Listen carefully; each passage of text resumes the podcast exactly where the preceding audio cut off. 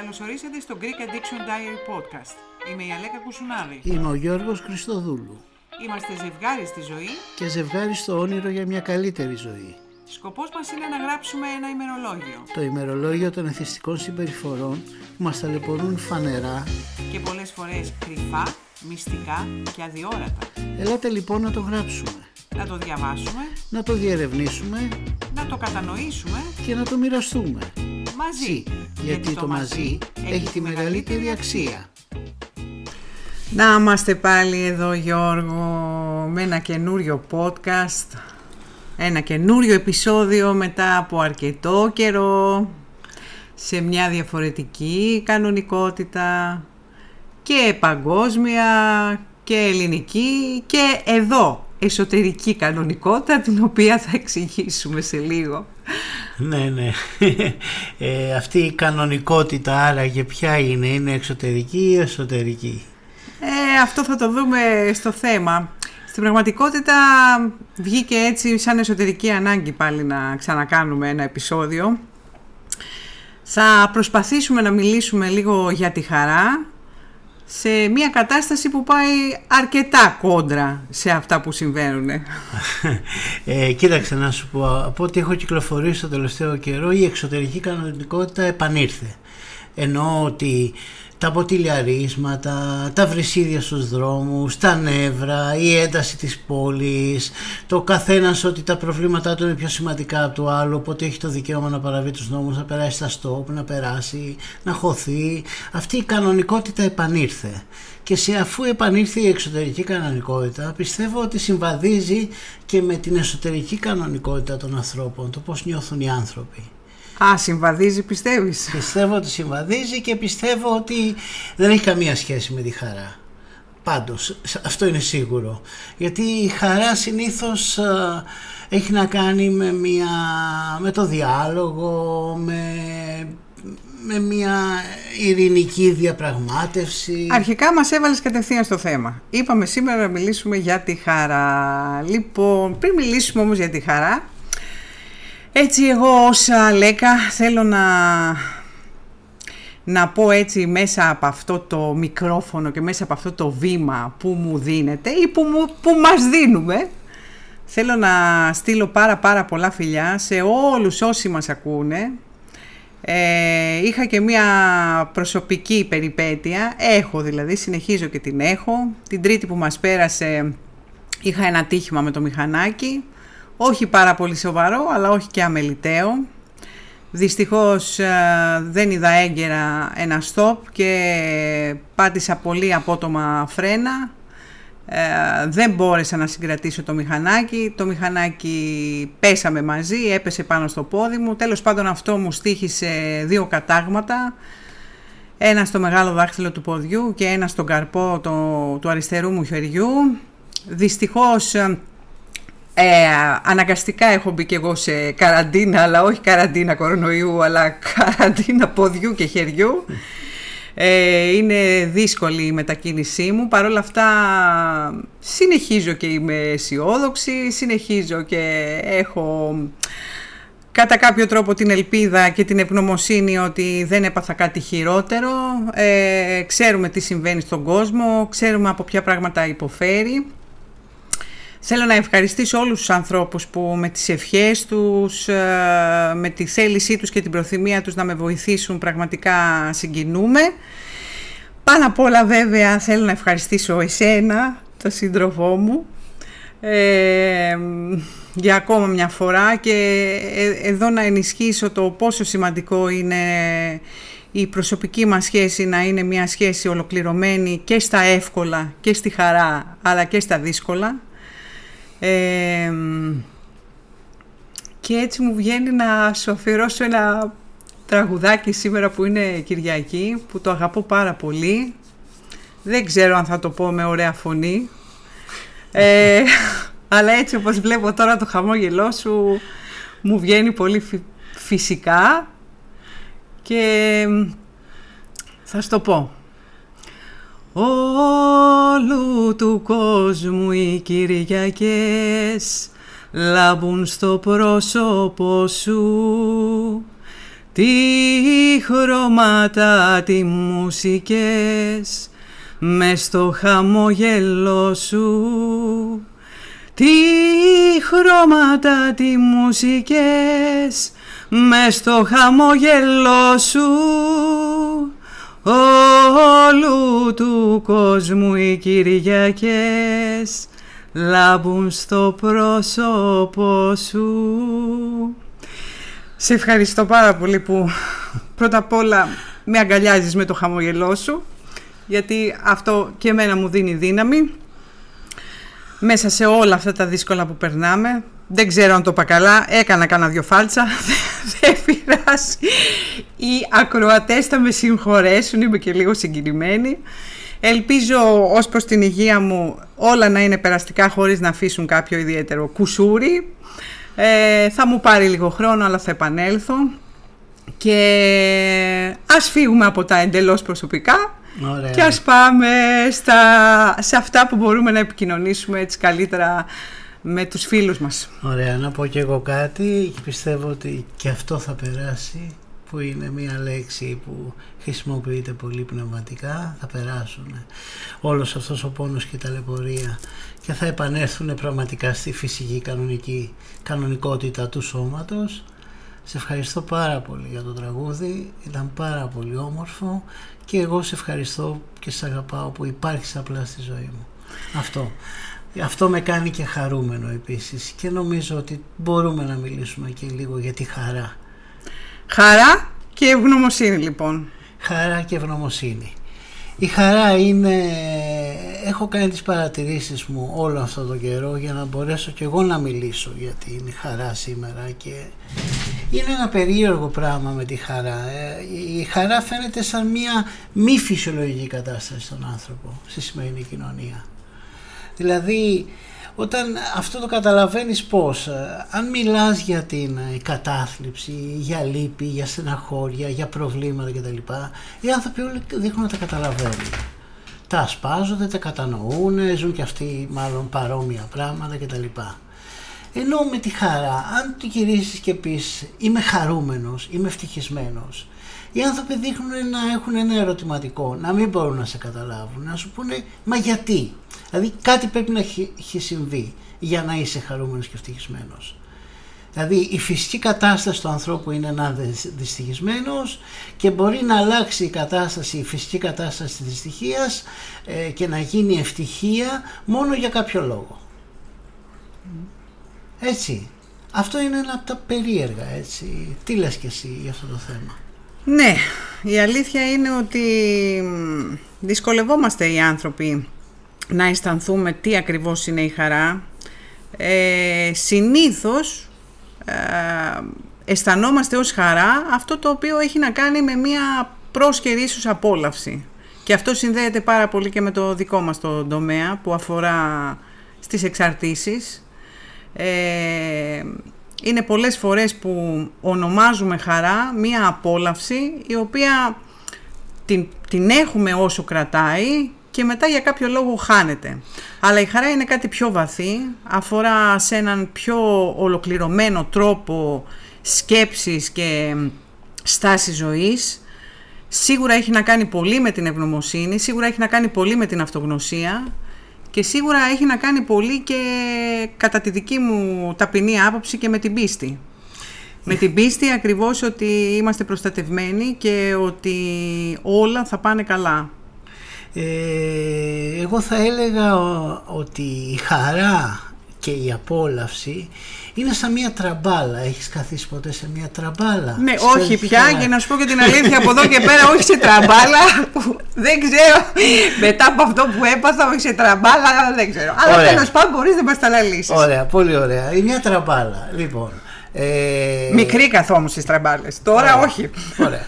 λοιπόν, αν βάλουμε στην τραμπάλα λοιπόν στο ένα κάθισμα τη λέξη απόλαυση και στο άλλο κάθισμα τη λέξη χαρά, γιατί εκεί- έτσι πρέπει να κάθονται, ε, να ξέρεις ότι όσο μεγαλώνει η απόλαυση, η χαρά πάει πιο κάτω. Όπως γινόταν με την τραμπάλα. Αν καθίσει δηλαδή ένα πιο βαρύ παιδί από τη μία πλευρά και ένα πιο ελαφρύ παιδί από την άλλη, πιθανότατα το παιδάκι το ελαφρύ ας πούμε θα πάει προς τη γη.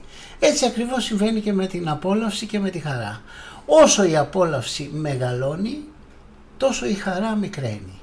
Και όσο η απόλαυση μειώνεται, τόσο η χαρά παίρνει ύψος και μεγαλώνει. Αυτό βέβαια θέλει λίγο παραπάνω εξήγηση γιατί ίσως αυτοί που μας ακούν μπορούν να πούνε εντάξει ε, είναι πολύ φυσικό ο άνθρωπος να θέλει μέσα από τη διασκέδαση, μέσα από ε, ένα καλό φαγητό, μέσα από μια καλή παρέα. Λίγο να τα ξεχωρίσουμε αυτά, να τα βάλουμε σε μια σειρά. Ναι, τα ξεχωρίσουμε. Αλλά πρώτα θέλω να, να πούμε γι αυτό, γι' αυτό που λέγαμε πριν ότι για τις αποδείξεις που χρειάζονται οι άνθρωποι για να τους πείσεις ότι είσαι ευτυχισμένος και ότι είσαι χαρούμενος. Ένα πράγμα που κατάλαβα στην ουσία είναι ότι χρειάζονται λεπτομέρειες. Τι σου συμβαίνει και είσαι ευτυχισμένος; Χρειάζονται λεπτομέρειες. Αυτές οι λεπτομέρειες τις χρειάζονται βασικά για να απομυθοποιήσουν πρώτα απ' όλα την ευτυχία σου. Επίσης πιστεύουν ότι η ευτυχία είναι ανέφικτη και αν εσύ την κατάφερες μάλλον δεν βλέπεις καλά την πραγματικότητα ή είσαι λίγο αυτιστικός ή είσαι σε άγνοια ή σε κάνουν κάποια πράγματα ευτυχισμένο τα οποία άμα τα ξεπεράσεις ενώ αυτοί τα έχουν ζήσει και τα έχουν ξεπεράσει και δεν είναι πια ευτυχισμένοι και εσύ άμα θα τα ξεπεράσεις θα γίνεις φυσικά δυστυχισμένος όπως είναι η φυσική κατάσταση του ανθρώπου στη ζωή. Είναι φοβερό αυτό το θέμα με τις αποδείξεις της χαράς και της ευτυχίας. Mm. Θες να πεις ότι η στεναχώρια και η θλίψη είναι αυταπόδεικτη ενώ η χαρά πρέπει να αποδειχθεί. Δηλαδή ναι.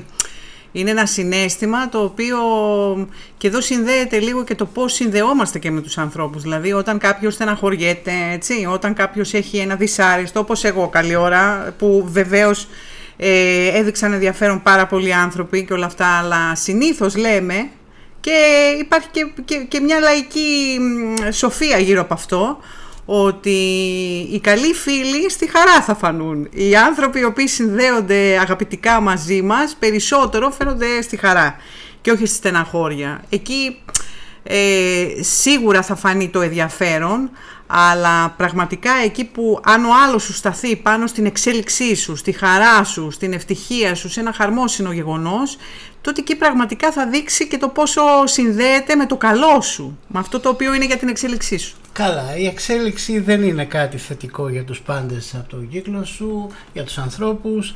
Πολλοί άνθρωποι νιώθουν διάφορα συναισθήματα ζήλια, θόνου, είναι εσωτερικά, δεν τα δείχνουν. Ε, δεν εύχονται όλη την εξέλιξή σου, αυτό πίστεψέ με, είναι από εμπειρία μου σε αυτή τη ζωή. Αλλά εν πάση περιπτώσει δεν κάνουμε γενίκευση, αυτό δεν σημαίνει ότι κάποιοι άνθρωποι δεν είναι πιο αντικειμενικοί και ότι μπορεί να χαρούν. Μα γι' αυτό και η χαρά είναι κάτι το οποίο συνήθως έχει και μια προκατάληψη από πίσω. Λέει ο άλλος: Πω, πω, πολύ χαρήκαμε. Κάτσε να δούμε τι άλλο κακό θα μας συμβεί. Έτσι, έτσι δεν πάει πολλές φορές. Ή αν μας συμβαίνει ένα γεγονός ευχάριστο, μια εγκυμοσύνη, ας πούμε. Λες, ε, αρχίζεις και λες: ε, είναι ένα χαρούμενο γεγονός. Το κακό ναι. μάτι. Μην το μοιραστούμε. Ενεργειακά, μια διαρρεύση. Μην. Ε, και αυτό ακριβώς ε, έρχεται να συμφωνήσει με αυτό που λες, ότι ο κόσμος ε, επειδή έχει χαμηλές ενεργειακές δονήσεις γύρω από τη χαρά και επειδή δεν αισθάνεται προσωπική ευτυχία και χαρά, συνήθως δυσκολεύεται και με τη χαρά των άλλων. Ναι, ναι. Η κυρίαρχη πεποίθηση που υπάρχει σαν νοοτροπία στην ανθρωπότητα είναι ότι η κατάσταση που υπάρχει είναι δυστυχία και το μόνο που μπορεί να γίνει είναι να περιοριστεί κάπως η δυστυχία. Αυτό δηλαδή είναι η χαρά, ο περιορισμός της δυστυχίας. Ναι, ναι ακριβώς. δηλαδή είμαι χαρούμενος όταν περιορίζεται η δυστυχία μου. Ναι, έτσι μεταφράζεται ουσιαστικά στους ανθρώπους. Και έχουμε ξεχάσει παντελώς ε, την αίσθηση του ότι ο άνθρωπος μπορεί να είναι χαρούμενος και μπορεί να είναι ευτυχισμένος. Και γιατί έχει χαθεί τώρα λοιπόν αυτή η αίσθηση; Ναι. Ότι ο άνθρωπος μπορεί να είναι χαρούμενος και μπορεί να είναι ευτυχισμένος. Η χαρά έχει να κάνει πιο πολύ με το όταν λειτουργείς αυθόρμητα, όταν λειτουργείς σύμφωνα με τη φύση σου. Όταν το μυαλό σου είναι αρκετά σιωπηλό και ήρεμο. Εκεί αναδύεται η χαρά. είναι κάτι σαν να αποκαλύπτεται. Δεν δημιουργείται, δεν δημιουργείται από την αίσθηση ότι θα αγοράσω ένα ακριβό αυτοκίνητο που το ήθελα πάντα. Δεν δημιουργείται από την αίσθηση θα βάλω το αγαπημένο μου φαΐ, ότι μπήκαν άλλα χίλια ευρώ στο λογαριασμό μου. Αυτό όλο το πράγμα δεν είναι χαρά. Αυτό είναι ουσιαστικά μία, μία διαστρεβλωμένη χαρά του εγωισμού, ότι αυξάνεται η δύναμή μου. Ο χαρούμενος άνθρωπος δεν ενδιαφέρεται να εξουσιάζει, ούτε τον εξουσιάζουν. Ενώ ο νευρωτικός άνθρωπος μπορεί να ελέγχεται πολύ εύκολα με διάφορες υποσχέσεις ότι άμα κάνει αυτά και αυτά και αυτά κάποια στιγμή θα γίνει χαρούμενος και ευτυχισμένος. Και βέβαια περνάει μια ζωή ολόκληρη με υποσχέσεις και ο άνθρωπος περιμένει να γίνει χαρούμενος και ευτυχισμένος και πιθανότατα μέχρι τα 80 του να μην καταφέρει να γίνει αλλά εκεί έρχονται οι θρησκείες που του λένε δεν πειράζει στην άλλη ζωή θα γίνεις χαρούμενος και ευτυχισμένος γιατί έκανες πολλά καλά σε αυτή τη ζωή που πέρασες. Να κάνω λίγο το δικηγόρο του διαβόλου παρόλα αυτά.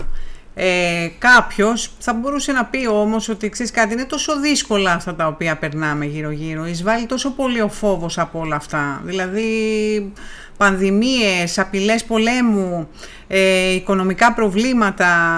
Πώς μπορεί βρε Γιώργο να μείνει ένας άνθρωπος σταθερός ψυχολογικά γύρω από το κομμάτι της χαράς και της ευγνωμοσύνης; Ωραία, αυτές όλες οι δυσκολίες Όλη αυτή η κατάσταση που υπάρχει, όλοι έχουμε την νοημοσύνη να την καταλαβαίνουμε. Έτσι.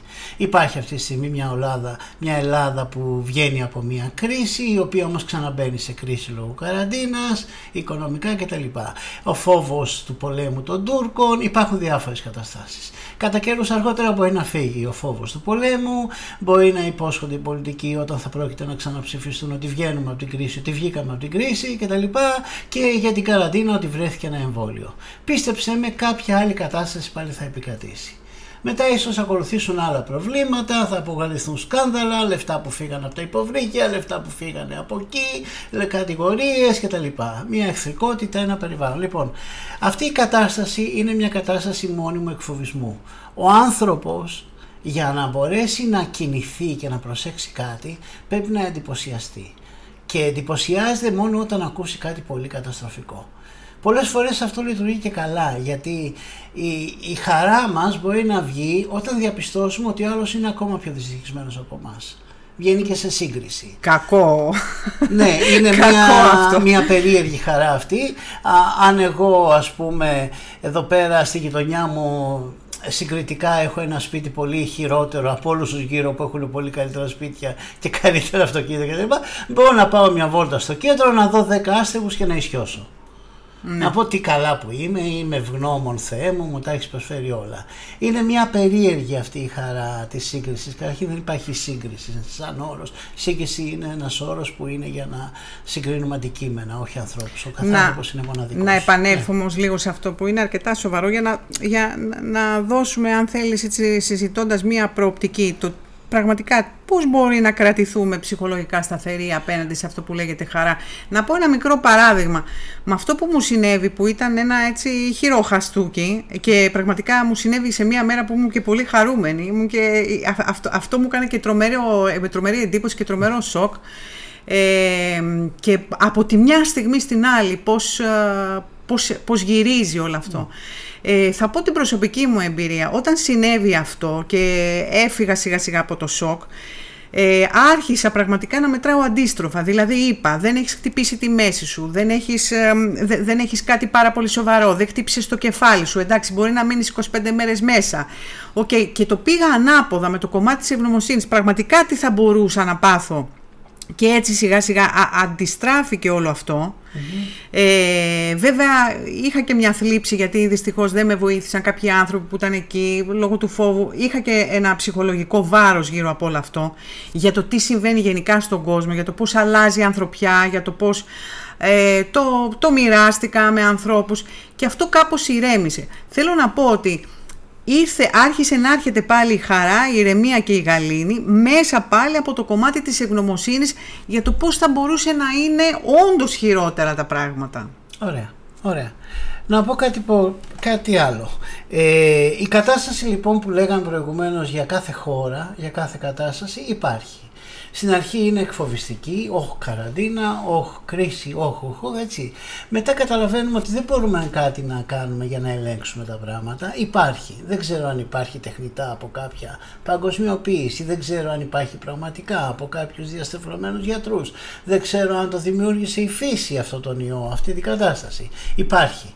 Ο άνθρωπος σιγά σιγά στην αρχή φοβάται, και μετά αποδέχεται και σου λέει εγώ ζω μέσα σε αυτή τη χώρα που υπάρχουν αυτές τις καταστάσεις.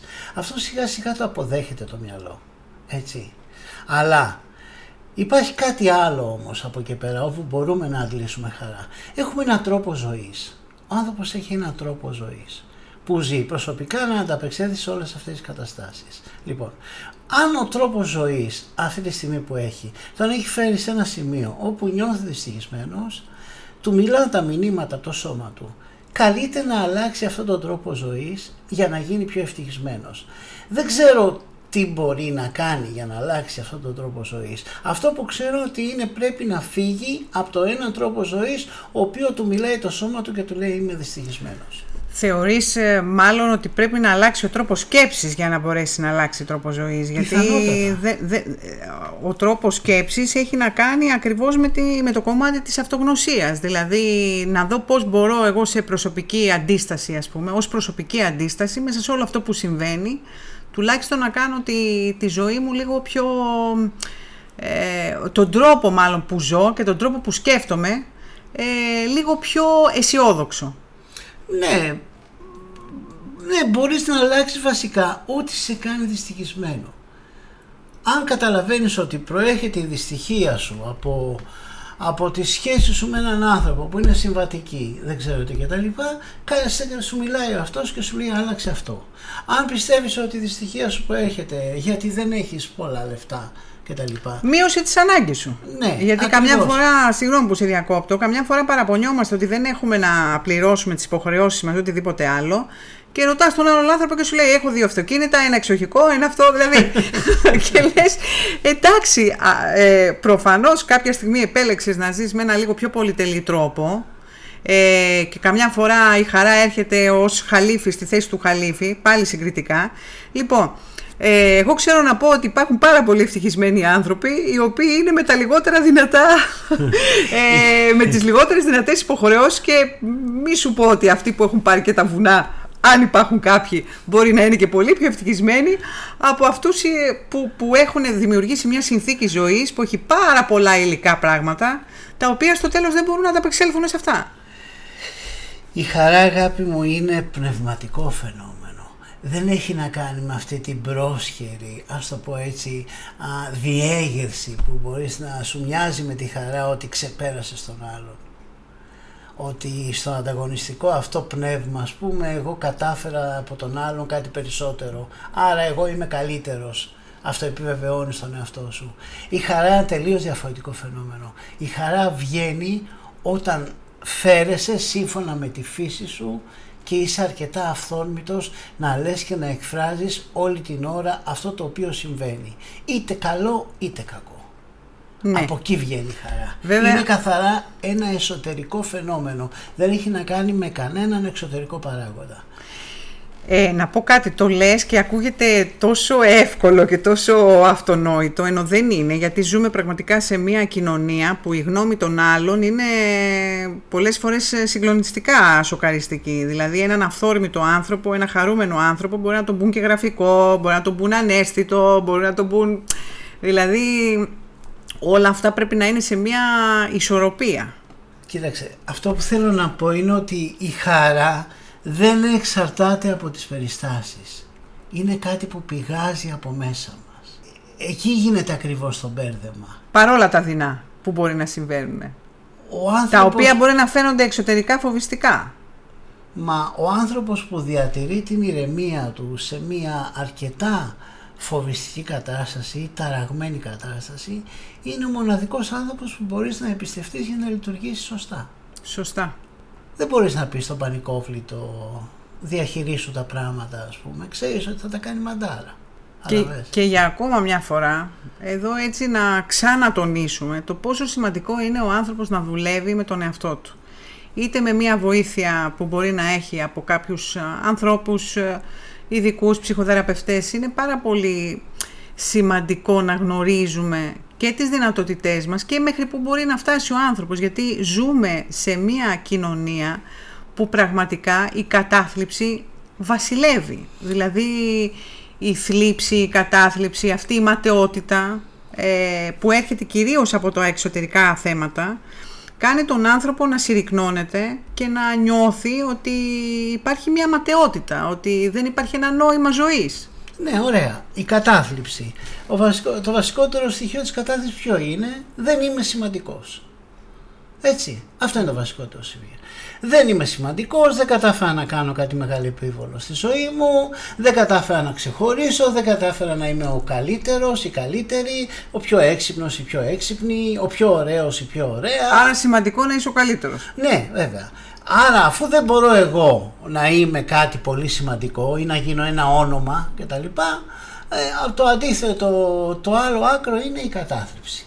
Δεν, δεν υπάρχει λόγος καν να ζω, α, όλα μα, ματαιώτης ματαιωτήτων τα πάντα ματαιώτης, τίποτα δεν αξίζει, κανείς δεν μου δίνει σημασία, δεν αρέσω και πολύ, δεν αξίζω και πολύ, δεν είμαι ικανός να με αγαπήσει εμένα κανένας. Και πάμε μετά, πάμε. Πού οδηγεί η κατάθλιψη, φυσικά στην παρέτηση, η παρέτηση οδηγεί στην παρέτηση βασικά του εαυτού. Και από εκεί πέρα ή θα ανασηκωθείς πάλι ή θα πας στο τελικό τέλος ας πούμε το οποίο είναι η αυτοκτονία ή δεν ξέρω και εγώ που αλλού μπορεί να οδηγήσει η κατάθλιψη. Δεν υπάρχει αυτό ή θα επανέλθεις. αυτός ο τρόπος σκέψης λοιπόν, αυτό το, το είμαι σημαντικός, πρέπει να κάνω τη διαφορά, και βλέπεις πόσο παλεύουν οι άνθρωποι για τη διαφορά. Ο άλλος βάφει το μαλλί του ροζ, ο άλλος σου λέει εσύ το βάφεις ροζ, εγώ θα το κάνω πράσινο. Η άλλη σου λέει εσείς το κάνατε πράσινο και ροζ, εγώ θα το κάνω κόκκινο. Και όλοι παλεύουν για μια διαφορετικότητα. Ο άλλος σηκώνει το μαλλί, ο άλλος κατεβάζει το μαλλί, ο άλλος αφήνει τη δεξιά φαβορίτα μακριά, ο άλλος ανεβάζει την αριστερή φαβορίτα. Όλο αυτό όμως Γιώργο πιστεύω ότι γίνεται γιατί οι άνθρωποι στην πραγματικότητα δεν έχουν πού να στηριχτούν. Δηλαδή δεν, δεν, ίσως δεν παίρνουν ακριβώς αυτό το κομμάτι της σημαντικότητας ως άνθρωποι και ότι επειδή ακριβώς αξίζουν, επειδή είναι άνθρωποι και μόνο άνθρωποι, ίσως να τους λείπει η αγάπη, ίσως να τους λείπει το ενδιαφέρον και προσπαθούν να το πάρουν βέβαια με ένα πολύ λάθος τρόπο. Οι άνθρωποι δεν ζουν από μία πρωτοβουλία και με ευθύνη το δικό τους τρόπο σκέψης. Οι άνθρωποι μιμούνται. Και ετεροπροσδιορίζονται. Ναι. Και επειδή μιμούνται, κυνηγάνε τις απολαύσεις όπως τις κυνηγούσαν και αυτοί που κάνανε τη μίμηση.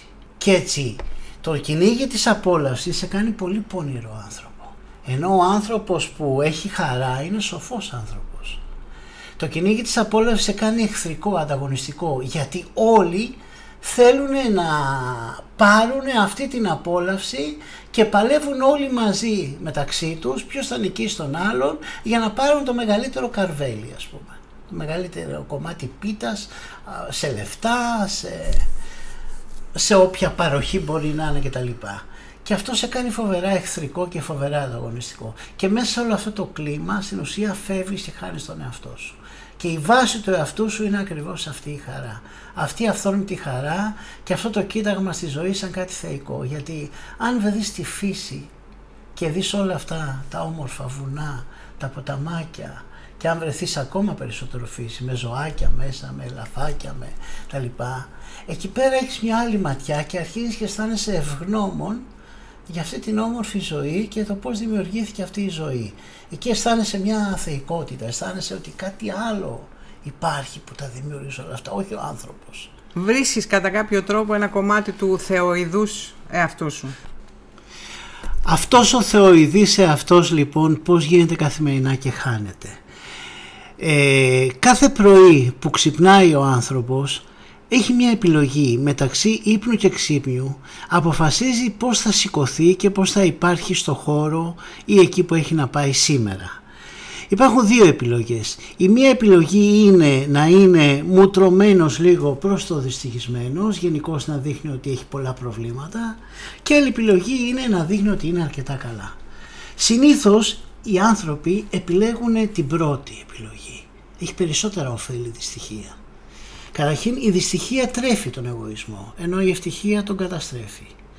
Με τη δυστυχία σε προσέχουν, ενώ με την ευτυχία σε αγνοούν. Με τη δυστυχία είσαι κάποιος, ενώ με την ευτυχία είσαι ένα τίποτα. Αν είσαι στεναχωρημένος σε θυμούνται, αν όχι σε ξεχνάνε. Όταν είσαι ευτυχισμένος όλος ο κόσμος είναι εναντίον σου γιατί τους ταράει στα νερά. Η στεναχώρια, η δυστυχία και η μιζέρια δεν χρειάζονται αποδείξεις, ενώ η ευτυχία χρειάζονται.